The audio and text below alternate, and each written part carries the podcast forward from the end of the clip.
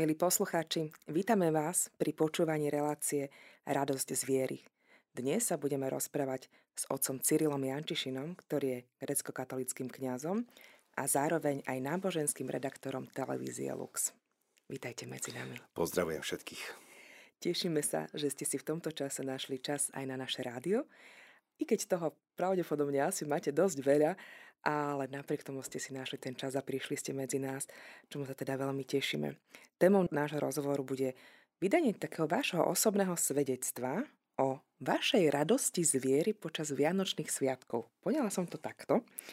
A budeme sa rozprávať o tom, ako prežívate sviatky jednak ako otec rodiny, ale jednak aj ako kňaz, keďže máte obidve tieto role. A dokonca k tomu ešte aj sa pozrieme na možno prežívanie Vianočných sviatkov z pohľadu vášho detstva. Mali ste ho také špeciálne, ale k tomu sa vrátime neskôr. Predtým, ako sa o tom budeme rozprávať, by som vás chcela poprosiť, keby ste sa nám mohli trošku predstaviť. Mnohí vás poznajú, mnohí vás aj z toho luxu možno tak zachytávajú, vnímajú. My sme tu mali už aj vašu pani manželku, pani Katarínu Jančišinovú, ktorú takto srdečne pozdravujem. Možno si naši posluchači spomínajú, sme sa rozprávali o odovzdávaní viery v rodine a o knížke Prekrásna Mária. A, takže ako to vlastne bolo? Alebo teda ako to je s vami. Z jej strany sme to počuli, teraz to radi vypočujeme z tej vašej strany. Áno, tak e, aj ja chcem povedať v prvom rade, že sa veľmi teším, že môžem tu byť s vami a pozdravujem všetkých poslucháčov.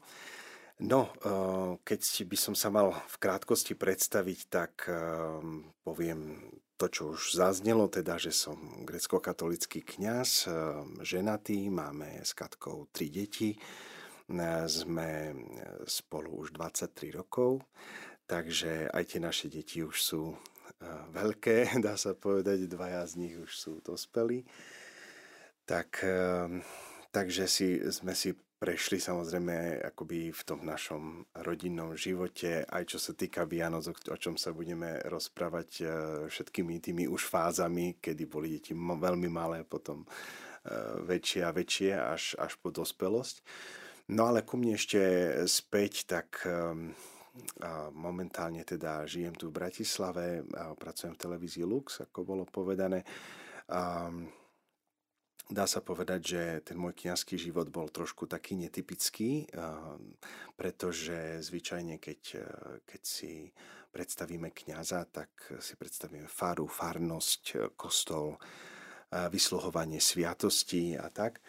Ja som v podstate za celý môj kniazský život mal také iné úlohy v cirkvi a v podstate na začiatku, hneď po vysviacke, som bol tajomníkom konferencie biskupov Slovenska, kde som bol 9 rokov tajomníkom. A takže som bol mimo pastorácie, bol som v úrade, pracoval som s biskupmi a bolo to veľmi krásne požehnané obdobie, na ktoré si pamätám s veľkou e, takou úľubou aj radosťou z toho, že som mohol takto slúžiť e, církvi na Slovensku a prežívať aj s biskupmi, aj z vlastne všetky tie udalosti, ktoré sa, ktoré sa diali. Bolo to pre mňa také požehnané obdobie.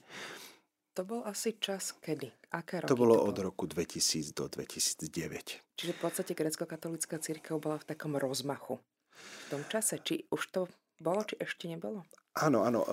Prišlo v rámci tohto obdobia, prišlo potom delenie dieces, ktoré sa, ktoré sa dotklo tak rímsko-katolíckej cirkvi, ako aj grecko-katolíckej cirkvi. To bolo, ak sa nemýlim, 2008 a vtedy vlastne e, vznikla aj grecko-katolická metropolitná církev sui juris, e, tak ako ju poznáme dnes, s metropoliou v Prešove a dvoma e, sufragánnymi eparchiami vlastne Košice a Bratislava. Takže áno, to bolo v tom čase, keď som bol ja tajomníkom konferencie biskupov Slovenska. Ale veď dodnes vlastne biskupy, grecko-katolickí biskupy sú súčasťou biskupské konferencie sú riadnymi členmi, takže aj z toho dôvodu to nebol problém, že teda ako grecko-katolický kniaz som bol tajomníkom celej konferencie. biskupov. No a potom, spomínal som to ako v, v rámci nejakého môjho takého itineráru, takých hlavných, hlavných uh, období, v ktorých som to kňazstvo, ako som spomínal, prežíval inak ako v pastorácii, pretože potom Tie ďalšie roky sme sa stiahovali celá rodina do Ríma, kde som pracoval v ústredí hnutia Fokoláre, kde sme boli vlastne na dvakrát, potom najprv 3 roky a potom ďalšie 4 roky. Takže tiež to bola, dá sa povedať, taká špeciálna misia pre církev, ale v inom, v inom slova zmysle ako v takomto klasickom pastoračnom slova zmysle. A medzi tým vlastne 5 rokov som pôsobil v, Trebišov, v Trebišove, kde som bol ako duchovný pre církevné školy. Najprv dve, gymnázium a potom strednú odbornú školu svätého Jozafata, potom neskôr sa to vyprofilovalo, že som bol už len e, v tej jednej škole, ale v každom prípade e, bola, bolo to veľmi požehnané obdobie pre mňa a dá sa povedať, že jediné také obdobie, tých 5 rokov, kedy som e, bol v špeciálnej pastorácii, ale bol som v pastorácii, bol som bol som v eparchii a dokonca jeden, jeden rok som mal na starosti jednu farnosť, kde sa upraznilo miesto farára, takže som akoby, e, kým nebol menovaný nový, tak som tam zastupoval a bolo to veľmi pekné pre mňa celé to obdobie. Po tých 5 rokoch znovu sme šli do Ríma na 4 roky a keď sme sa vrátili teraz naspäť a hlásil som sa u môjho biskupa, eparchu, vladyku Cyrila, Vasilia, tak eh, v tom čase prišla ponuka práve pre spoluprácu s televíziou Lux, takže znovu som, dá sa povedať, že mimo farnosti a mám na starosti vlastne ako náboženský redaktor eh, program pápeža, mám na starosti ako moderátor viaceré relácie, dokonca jednu z nich sme spolu tvorili aj s manželkou, je to relácia, dá sa to aj inak, je to o komunikácii medzi, medzi ľuďmi v manželstve, ale aj, ale aj iný druh komunikácie. A, takže a, je to také tvorivé obdobie teraz znovu pre mňa a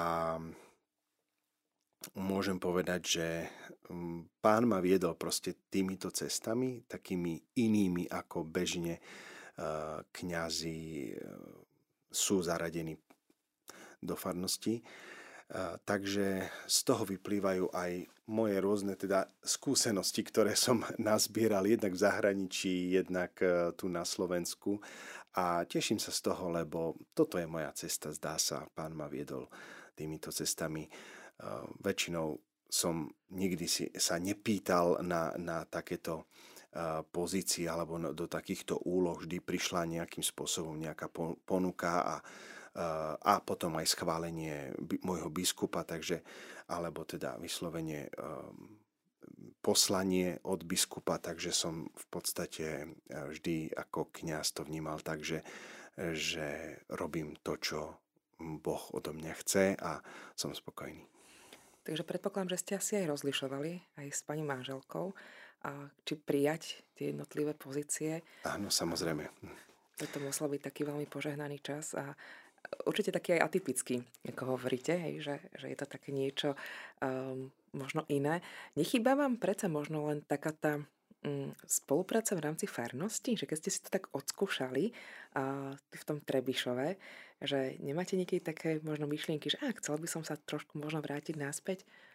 Áno, dá sa povedať, že tak ako viem a môžem a ako mi to dovoluje čas a moje povinnosti v práci, tak veľmi rád sa zapájam aj do takýchto, do výpomoci, povedzme vo farnosti, ak, ak niekde e, je to potrebné niekedy, tak zastupujem, ale teraz som napríklad aj pred Vianocami bol v jednej farnosti u jedného kňaza, ktorý ma o to požiadal pomáhať spovedať, takže som si odsedel niekoľko hodín v spovedelnici a naozaj, že mi to dala veľkú takú radosť.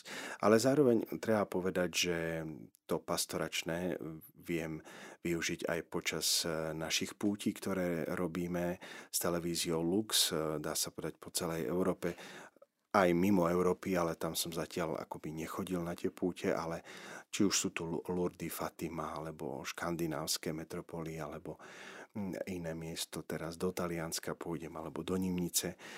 Keď chodívame, čo je vlastne tu na Slovensku, také, také relaxačné pobyty, tak vlastne vždy tam za televíziu ide nejaký kňaz, e, ktorý sprevádza tých pútnikov alebo tých ľudí, ktorí prídu na, na daný pobyt alebo eh, púť.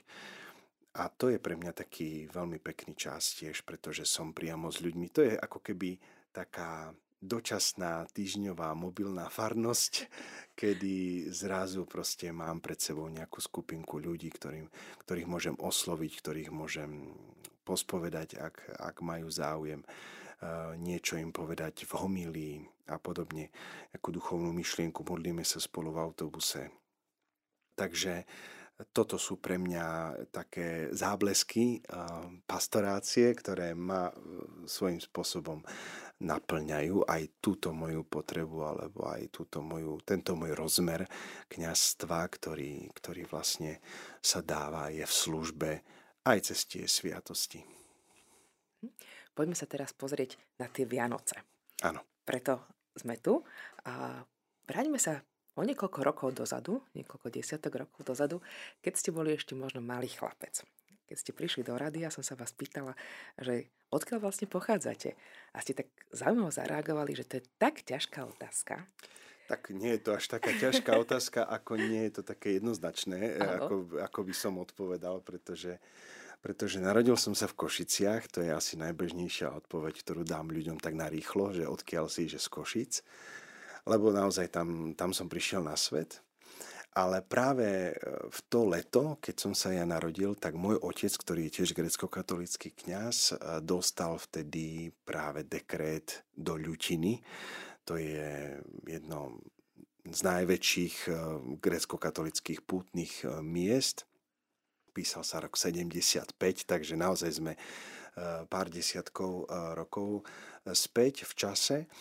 No a a tam som vlastne vyrastal až do 16 rokov, kedy, kedy potom znovu sme dostali ďalší dekret, teda môj otec, takže znovu celú rodinu presťahoval Prešov, Košice a potom už som aj ja išiel do sveta, išiel som do Ríma a tak ďalej, ale tých, uh, tých základných, tie, tie roky, vlastne prvé roky života a hovorím základných, lebo vlastne do tej 16 do tej 18 človek sa tak naozaj úplne formuje a to moje detstvo bolo, bolo naozaj poznačené krásnou atmosférou dediny a nie hociakej dediny, lebo bola to, bolo to bolo a je to pútne miesto, kde, kde mnoho ľudí prichádza v lete, aj, ale aj mimo toho.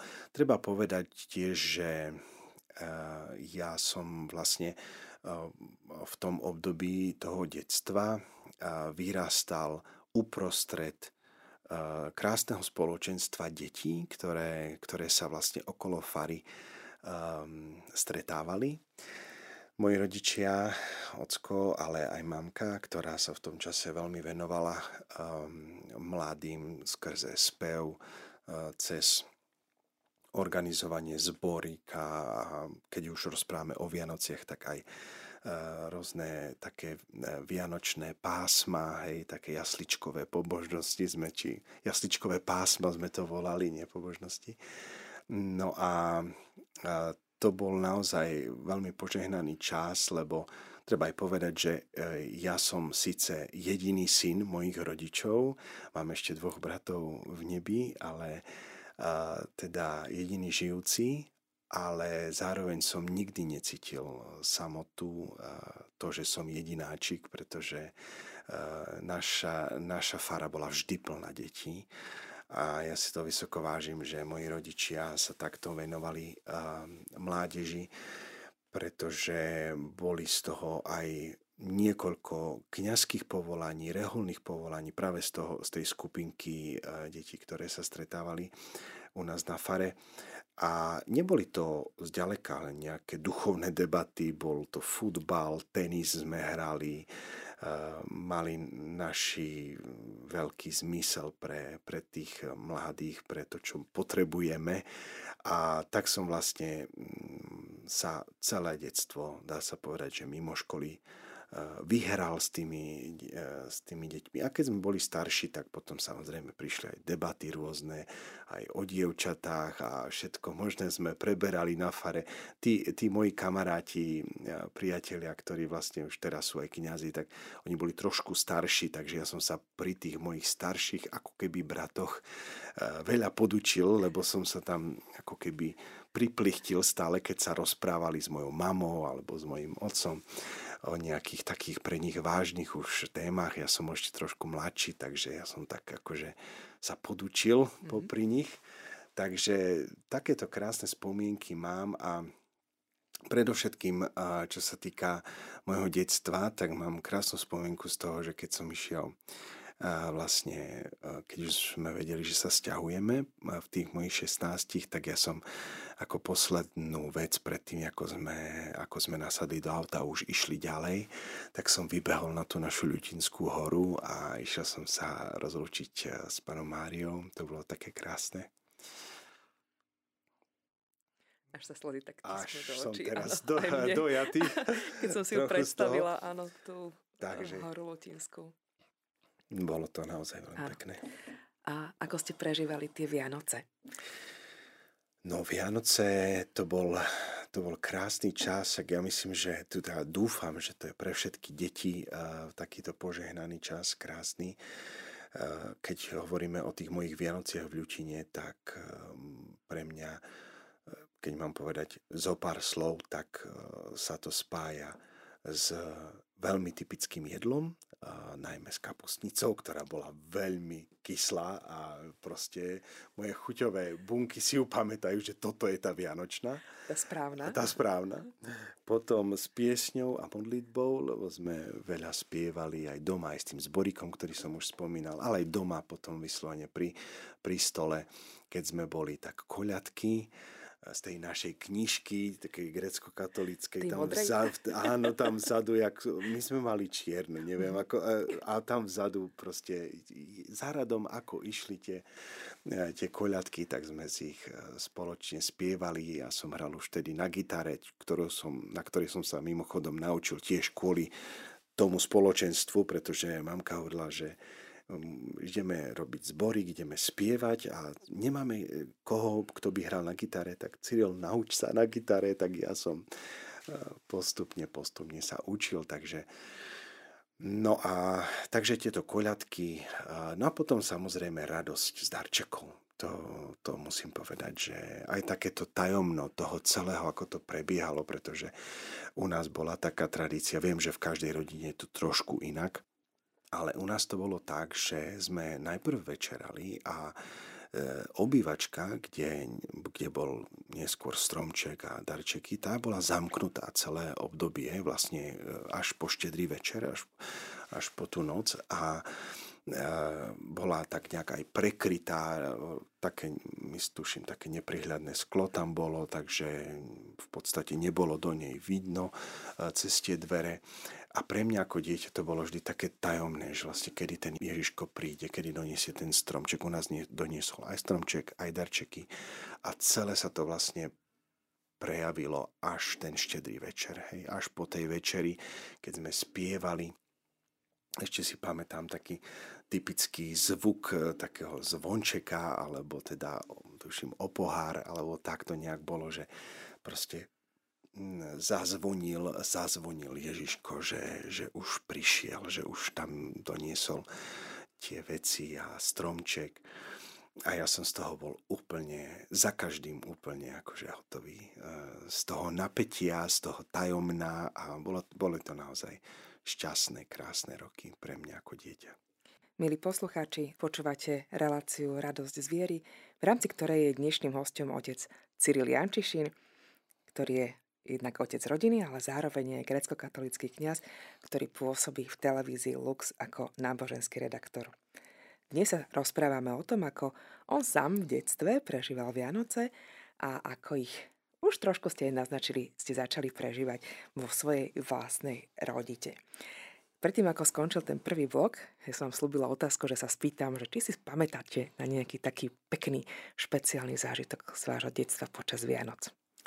Jednoznačne. Keď sa ma to niekto opýta, a aké, čo som také špeciálne dostal, alebo čo som nejakým spôsobom zažil e, výnimočné e, počas Vianoc, tak vždy rozpoviem takú krátku epizódku, keď som mal asi 6 rokov alebo 7 tak som eh, v rámci eh, v rámci vianočných darčekov našiel ani nie tak pod stromčekom, to bolo tiež súčasť toho akoby čara, že pod stromčekom boli eh, iné nejaké také drobné hračky a podobne iné veci, ale potom naši navigovali, keď už som všetko pootváral. Ja som sa tešil z tých, z tých hráčiek alebo z tých darčekov a potom mi hovoria, že pozri sa Cyril, že či tam niekde ešte niečo nie je za, za, za gaučom napríklad alebo tak.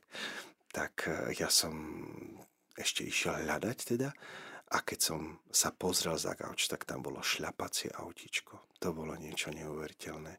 Ja som z toho bol taký hotový, že som takmer celé Vianoce v ňom strávil v tom autičku a chodil som po byte a bolo to pre mňa naozaj asi vrcholný zážitok, ktorý si pamätám a možno práve som si tak uvedomil, že možno z, toh, z tohto môjho nadšenia z, aut, z autička uh, som, uh, mi to tak zostalo, že aj to šoferovanie veľmi rád šoferujem, dokonca si až oddychnem pri šoferovaní.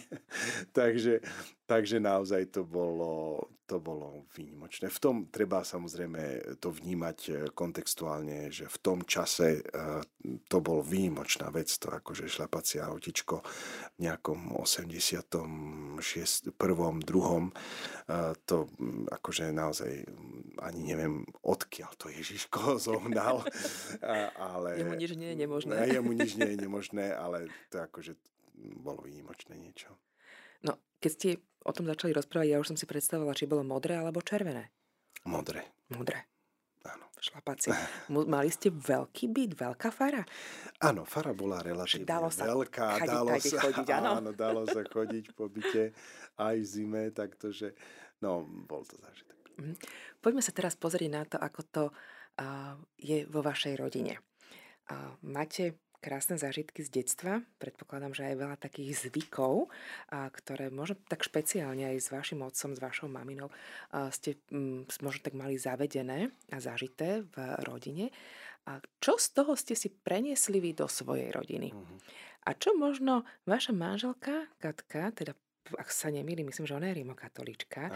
A teda e, priznám sa, že teraz neviem rýchlo, že či e, je tiež z východu, alebo nikadiaľ inakadiaľ. Nie, ona sa narodila v Bratislave, žili v Bratislave celý život, e, len e, jej ocko pochádza z východu, takže v ich rodine sa tiež trošku miešali zvyky. Ako to východ, bolo? západ. Áno, východ, západ. Áno.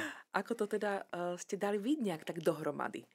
Čo priniesla ona, čo ste priniesli vy? No tak asi to najdôležitejšie, čo, eh, čo som priniesol ja do, do rodiny, čo sa týka vianočných zvykov a robili sme to s našimi troma deťmi tiež dosť dlho, bolo práve to, to prekvapenie vianočné, že teda Ježiškov nás nosil stromček, že sa vždy nejaká tá izba vyhradila, zamkla, že prežívali aj moje deti takéto taký ten šok toho, že teda očakávanie. Z, očakávanie a že zrazu je tu. Zrazu priniesol Ježiško aj stromček, aj darčeky naraz a to sa všetko dialo uh, po uh, večeri štedrej samozrejme aj so zvončekom a s týmto, takže áno, tak ako som to dostal, tak som to odozdával. Zvoníte vy či manželka? tak, už sme teraz, e, ale čo by, už ani sme neprestali. Máme deti dospelé, ale zazvoníme si. E, chcel som povedať, že už to takto nerobíme teraz, keď už máme také veľké deti, ale, ale zvonček tam je a striedali sme sa raz ja, raz manželka, na koho vyšlo.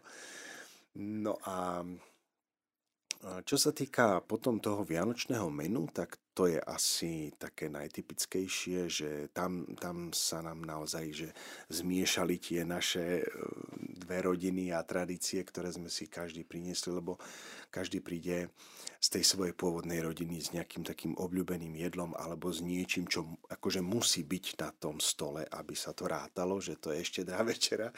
Takže aj my sme mali také, u mňa teda zostala samozrejme tá kapustnica, ale ešte predtým vlastne sú u nás bobaľky, takzvané. To som priniesol makové? tie, áno, makové mm-hmm. alebo aj orechové a pekne s, s maslom potreté na tom. No, tak toto som ako, ako predjedlo vlastne priniesol z mojej rodiny.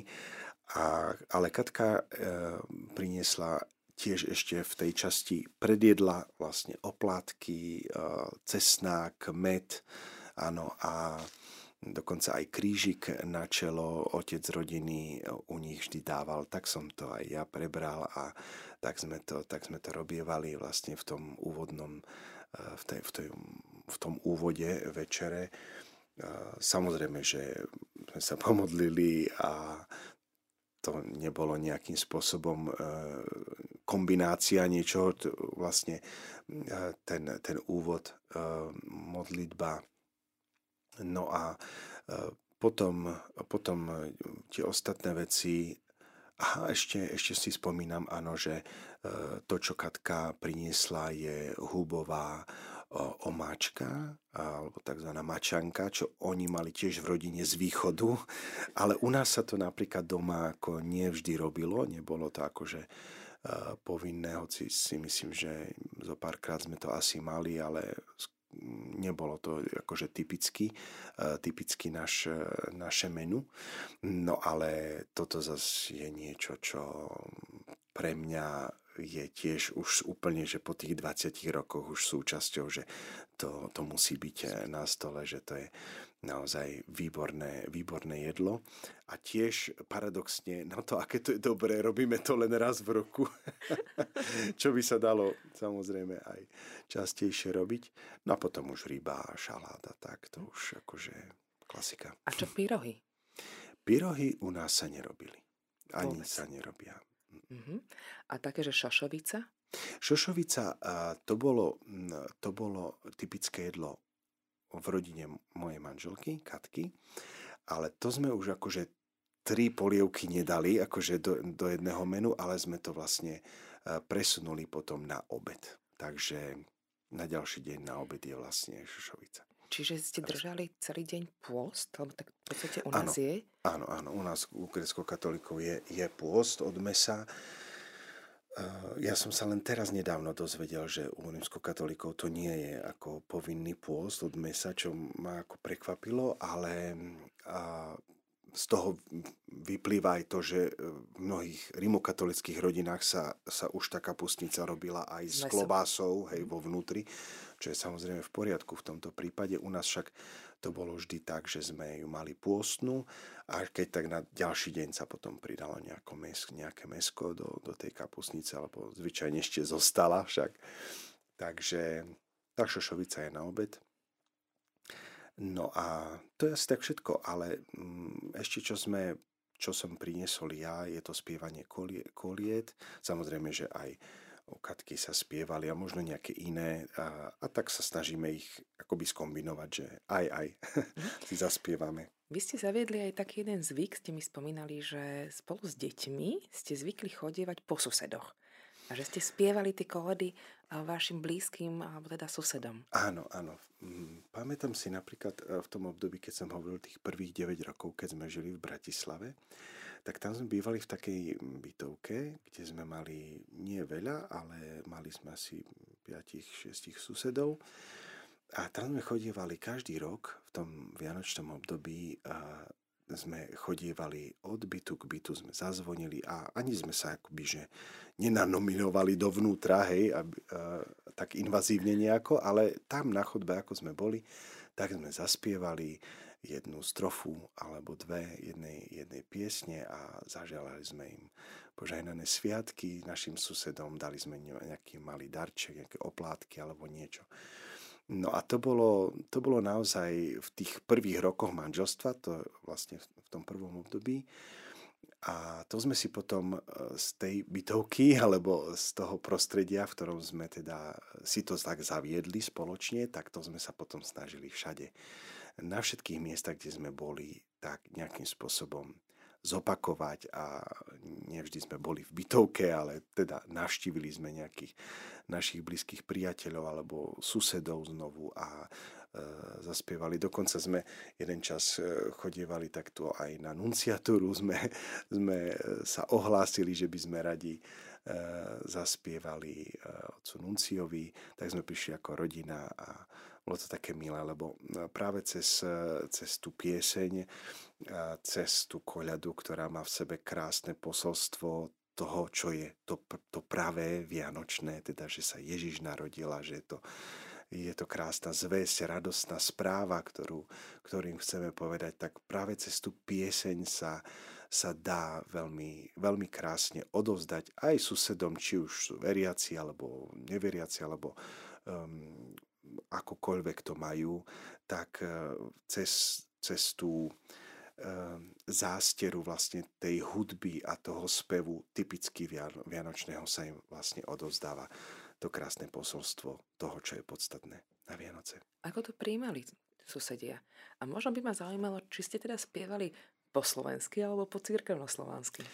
My sme zvykli vždy po slovensky spievať a možno aj to je také priblíženie sa práve tomu svetu rímsko-grécko-katolíkov, tak, takéto premiešanie. A, mm, ale aj pre mňa osobne um, je tá Slovenčina, neviem z akého dôvodu, bližšia a možno práve preto, že človek rozumie všetko však. Takže my sme uh, tradične spievali po slovensky.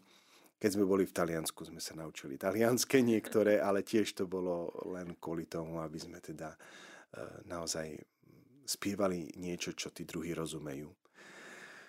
Takže v Slovenčine to bolo a ľudia, susedia reagovali vždy veľmi pozitívne. Dokonca sa niektoré aj priateľstva z toho akoby e, rozvinuli, pretože boli takí šokovaní e, z toho, že sme im aj im zazvonili a sme ich neobyšli, že, že nás niekedy aj dovnútra pozvali, pohostili, tešili sa že sme, že sme takto vytvorili také krátke spoločenstvo. E, aspoň na tie Vianoce, takto zblíži, zblíži človeka. Bolo to naozaj také veľmi dojemné, veľmi pekné. Takže vy ste už vlastne začali robiť takú tú dobrú novinu. Áno. Áno. V našom okolí sme, sme takto koledovali a e, naozaj, že e, myslím, myslím si, že keď takto vidia ľudia jednu rodinu spolu s deťmi, s gitarou a neskôr aj e, s píšťalkou alebo s nejakými hudobnými nástrojmi, že, že má to aj svoje čaro, aj svoje posolstvo samo o sebe. Úžasné, ako priznám sa, že ja si to vôbec neviem predstaviť v dnešnej dobe, že takto ísť a, zazvoniť susedom a, a im zaspievať, aj keď viem si predstaviť, že myslím si, že aj mnoho našich poslucháčov je možno takých samých a, a že musí to padnúť veľmi dobre, že zrazu mhm. máte pocit takého, takej blízkosti a v takej spolupatričnosti a takého zájomného zdieľania, že aj také tie výše a to, že človek priniesie skutočne to, tú pravú zväzť, o čom tie Vianoce sú, aj ľuďom, ktorí to v podstate niekde v podvedomí majú, mm-hmm. ale tak sa to nejak postupne pomaličky vytráca, že muselo to byť veľmi silné. Áno, ale musím povedať, že aj v korone eh, som, eh, som zažil ako viacero takých situácií, ako nie osobne, že by som bol súčasťou toho, ale som si všimol, že, že práve tie okolnosti, ktoré boli vtedy, eh, mnohých takýchto susedov tiež zblížilo, či, že sa stretli niekde na rohu ulice a dali si po poháriku alebo niečo podobne. Takže Myslím si, že mm, sú aj také životné situácie, kedy, kedy aj v dnešnej dobe e, si ľudia naozaj všimnú, že majú niekoho vedľa seba. Samozrejme závisí to od ulice k ulici, hej, ale sú aj dnes, aj tu v Bratislave alebo v okolí. Poznám, e, poznám také komunity, e, kde, kde naozaj aj tí susedia sa pravidelne vedia aj cez tie vianočné sviatky vonku stretnúť, poponúkať sa, možno nespievajú koledy, ale samotný fakt, že výjdu z tých svojich e, domovov a, a sa na chvíľočku porozprávajú, e, je, je veľmi krásne. Ktorá z tých koliet je pre vás taká najobľúbenejšia? Keď jasná hviezdička. Mhm, Kolie jasná zvízda. Áno. Keď jasná hviezdička z neba vychodila, vtedy pánenka Maria syna porodila. A ja som mala takú malú, malú túžbu, že či by ste nezaspievali a vy ste to tak spontánne spustili. No. Úžasné. Áno, tá, táto koleda je taká, myslím si, že veľmi veľa ľudí ju má rado. A áno. pre mňa je taká vo je mi novina. Áno, tiež, to, to staroslovenské, taká... áno. Má to svoje no. čaro. Musím povedať, že aj, aj pre mňa, po, hlavne keď počujem, lebo ako som spomínal, doma s, s väčšinou spievame po slovensky, ale, ale má, má to svoje čaro také, takej, takej tej starodávnosti, možno aj práve tá staroslovenčina. Pre mňa, keď ste rozprávali o tom, že keď si spomeniete na Vianoce, že sa vám to spája s tými chuťami, ja sa vrátim späť k tej kapusnici. Mm-hmm. A pre mňa aj tá symbolika tých koliet je niečím tak veľmi silným a presne sa mi to tiež spája, že to je takéto typické vianočné a tá atmosféra tajomstva, očakávania, tá radosť z toho, že oh, kedy to príde, mm. kedy bude Kristus raždajúci. Hej, že to, vrátim sa k tej kapusnici, ako som hovorila. Hovorili ste, že bola taká špeciálna. Mne ste spomínali, že bola s rýžou. Áno, moja mamka uh, dávala uh, do toho akoby, ale malinko len, aby zahustila ako keby trochu tú kapustnicu, tak e, dávala aj trochu ríže napríklad, mm-hmm. ale boli tam aj huby, ale základ bola tá, tá kapusta a zvlášť teda, ako som spomínal, tá juška takzvaná, hej, aby to bolo teda také naozaj, že kyslé a tak sa priznám niekedy, že aj keď doma, keď je teraz pripravujeme tú kapusnicu, tak trošku ochutnám katke z, z hrnca a, a keď sa mi nezdá dostatočne kysla, tak mali by sme ešte pridať tie jušky. Robíte aj tak potajomky, že dolievate? Potajomky nie, povieme si to otvorene, ale niekedy to, niekedy to vyzeralo tak, že tie naše deti už im e, krútilo ústa, že to už je moc. Takže no. Dobre. Raz do roka sa to dá však. Áno, áno. Ale možno aj práve oni potrebujú, že toto je tá typická Vianočná. Že to Uvi- si budú pamätať. Uvidíme, čo budú oni rozprávať o 30 rokov v rádiu. Možno si ich pozveme. Uvidíme. Hej. Drahí priatelia Riadia Mária, rozprávame sa s otcom Cyrilom Jančišinom, ktorý je protojerej, čiže grécko-katolický kňaz a zároveň aj náboženský redaktor televízie Lux. Dnešná téma je o Vianociach a o tom, ako ich prežíva kruh svojej rodiny, jednak ako otec. A teraz by sme sa chceli pozrieť na to, ako to je, ako to prežíva kňaz Vianoce. Predsa je to možno trošičku niečo iné, a ako keď človek nemá túto službu, kňazskú službu. Takže ako to vnímate? Mhm. Tak e, ako som spomínal na začiatku nášho rozhovoru, tak eh, ten, ten môj kňazský príbeh nie je úplne štandardný. A to by som asi chcel zopakovať, pretože keď máme sa rozprávať teraz o mojom prežívaní ako kňaza eh, Vianočných sviatkov, tak um, treba povedať, že viem, že bežne proste kňazi, ktorí sú v pastorácii, majú svoju farnosť, možno filiálku, veľa ľudí na starosti, tak e, celé dni a týždne spovedajú a možno sú aj unavení z toho a majú veľa povinností. Sviatky proste pre kňaza sú predovšetkým ako keby namáhavé, dá sa povedať. E, ja sa zapájam ako sa môžem a ako je potrebné, ale tým, že nemám farnosť sám, tak pre mňa, pre mňa to nie je až, až tak také namáhavé, aj keď samotná, samotné e, obrady, na ktorých sa samozrejme zúčastňujem a koncelebrujem,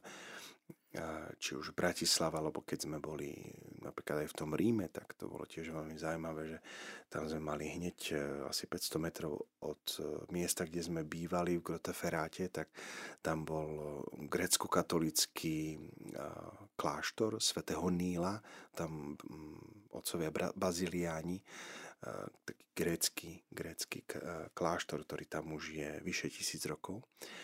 A boli to krásne Vianoce aj s nimi, pretože, sme, pretože som sa zúčastňoval vlastne tých obradov e, tam a boli tam krásne grécké spevy, grécko-taliansky oni e, slúžili, takže ja som mohol sledovať texty po taliansky aj sa zapájať.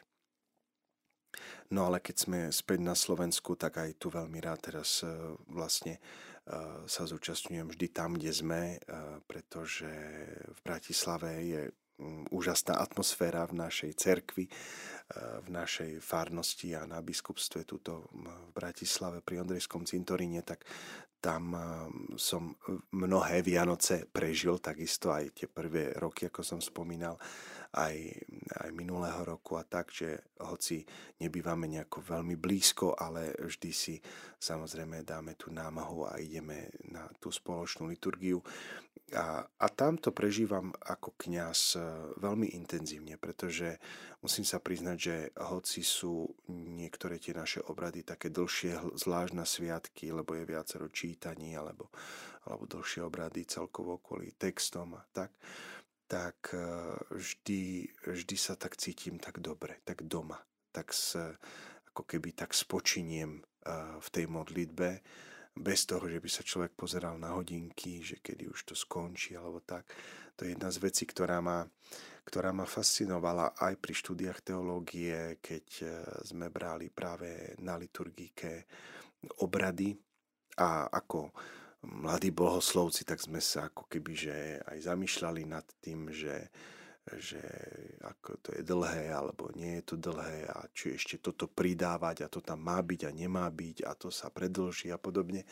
No a náš profesor uh, liturgiky nám hovoril, že ale viete, to je tak, že uh, keď človek je na liturgii, tak je vlastne ako keby vtiahnutý do Božej prítomnosti a prežíva tú väčnosť. Hej? Čiže kde nie je čas. Takže vy pekne zabudnite na hodinky a modlite sa tak, ako treba, tak ako, ako vlastne tie obrady si vyžadujú a uh, budete vtiahnutí do tej Božej prítomnosti, do tej, do, toho, do tej atmosféry neba. A musím povedať, že v mojom, mojom kňazskom živote uh, som veľakrát presne tento pocit zažil a aj na slávnostiach, aj ja neviem, aj na biskupských výsviackách alebo na čomkoľvek, čo trvá o mnoho dlhšie ako bežne, tak e, naozaj, že e, zabúdam na hodinky a ne, nesledujem čas a jednoducho som v tej prítomnosti, v tej modlitbe e, úplne sústredený, pokiaľ sa to dá samozrejme. Je to, je to čas, je to čas ktorý, e, ktorý si vyslovene, že vychutnávam. To je úžasné, keď vás počúvam, tak sa mi dáva dohromady to, že áno, tým, že u nás sú tie obrady také uh, dlhé, že človek, keď príde taký unavený, upachtený, ešte rozmýšľa, toto som zabudla, ešte tamto som mohla, a ešte treba toto uvariť a prihorelo mi to, neprihorelo, ešte treba pocukriť kolače hm. a tak ďalej, že tým, že tie obrady sú dlhé, tak skutočne aj to telo sa tak upokojí, ukludní, mysel sa tiež tak uh, zastabilizuje, taká tá rovná hladina, a jak sa povie, mora, hej, mm. a vtedy človek skutočne vstupuje do takého obrovského tajomstva. Áno, ale myslím si, že veľmi tomu napomáha v našom obrade aj tá skutočnosť, že my stále spievame. Stále spievame a vlastne sme stále aktívni, ani si to neuvedomujeme, ale vlastne celá tá liturgia je jedna úžasná dynamika, hej, rozhovoru alebo takého dialógu medzi kňazom a ľuďmi, ktorí spievajú, odpovedajú.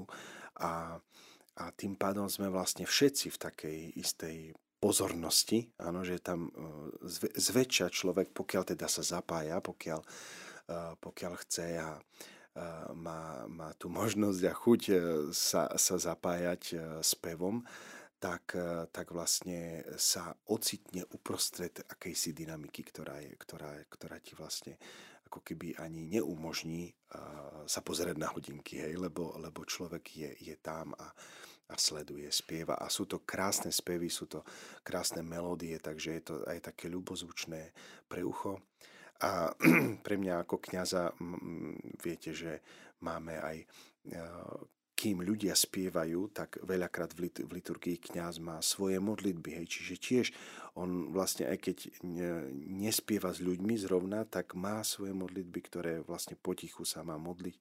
A takýmto spôsobom e, sme neustále vťahovaní do, do toho procesu takého prebývania s Bohom.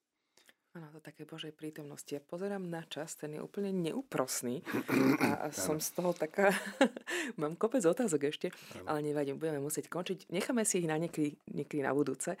Možno posledná otázka. Mm, aké posolstvo by ste chceli tak odovzdať našim poslucháčom teraz možno v rámci tých Vianoc? No tak uh, musím povedať, že keď sa po, prechádzam po Bratislave uh, teraz a vidím uh, nakoľko ľudia naozaj e, prepadli e, takému tomu e, konzumnému spôsobu života a konzumnému poňaťu Vianoc v tých obchodoch a na tých trhoch a tak, tak si stále znovu želám, aby a želám to aj našim poslucháčom, aby sme sa neustále vracali k tomu podstatnému. Či už to bude práve zaspievaním si nejakej tej koľadky, ktorá nám, ktorá nám o tom povie, alebo nejakou krátkou modlitbou doma s deťmi, alebo tou účasťou v chráme, kde si to tak naozaj sprítomníme, aby sme si uvedomili všetci, že Vianoce sú predovšetkým o tom, že sa narodil Ježiš a že to nie je len nejaká taká spomienka do minulosti, niečo, čo si pripomíname ako nejaký memoriál, ale že tak ako to je krásne vyjadrené v tom našom grecko-katolickom pozdrave Christos raždajecia, tam cítiť to priebehové, že rodí sa, Kristus sa rodí, tak že to je presne to, čo je odkazom tých Vianoc, že dnes sa Kristus rodí, dnes sa v našom srdci e, znovu a znovu má prebudiť a rodiť láska, ktorú nám Ježiš priniesol, Boh, ktorý poslal svojho syna z lásky a aby preukázal až takú lásku, že za nás zomrel na kríži. A tak si myslím, že ak sa vrátime k tej podstate, tak naozaj prežijeme aj tohto ročné Vianoce tak správne. Tak nezabudnime aj v našich rodinách, a to želám z celého srdca všetkým našim poslucháčom, aby tá atmosféra eh, v rodinách sa vytvorila taká práva, taká krásna, takého vzájomného rešpektu, úcty, ehm, načúvania, aby sme si našli čas eh, jeden pre druhého, aby sme sa proste mali radi. Pretože, eh, pretože tam, kde je láska, tam je Boh, hovorí svätý Pavol. A to je vlastne naozaj aj ten odkaz Vianoc Ježiša, ktorý prišiel z lásky k nám. Amen. Amen. Ďakujeme veľmi pekne. To isté želáme aj my vám. Ďakujem. Nech to môžete tiež také plnosti prežiť aj vo svojej rodine, aj so svojimi blízkymi. A nech skutočne ten Kristus vstupuje do každej jednej oblasti života a nech sa tam rodí. Nech prináša tú lásku, o ktorej ste teraz hovorili.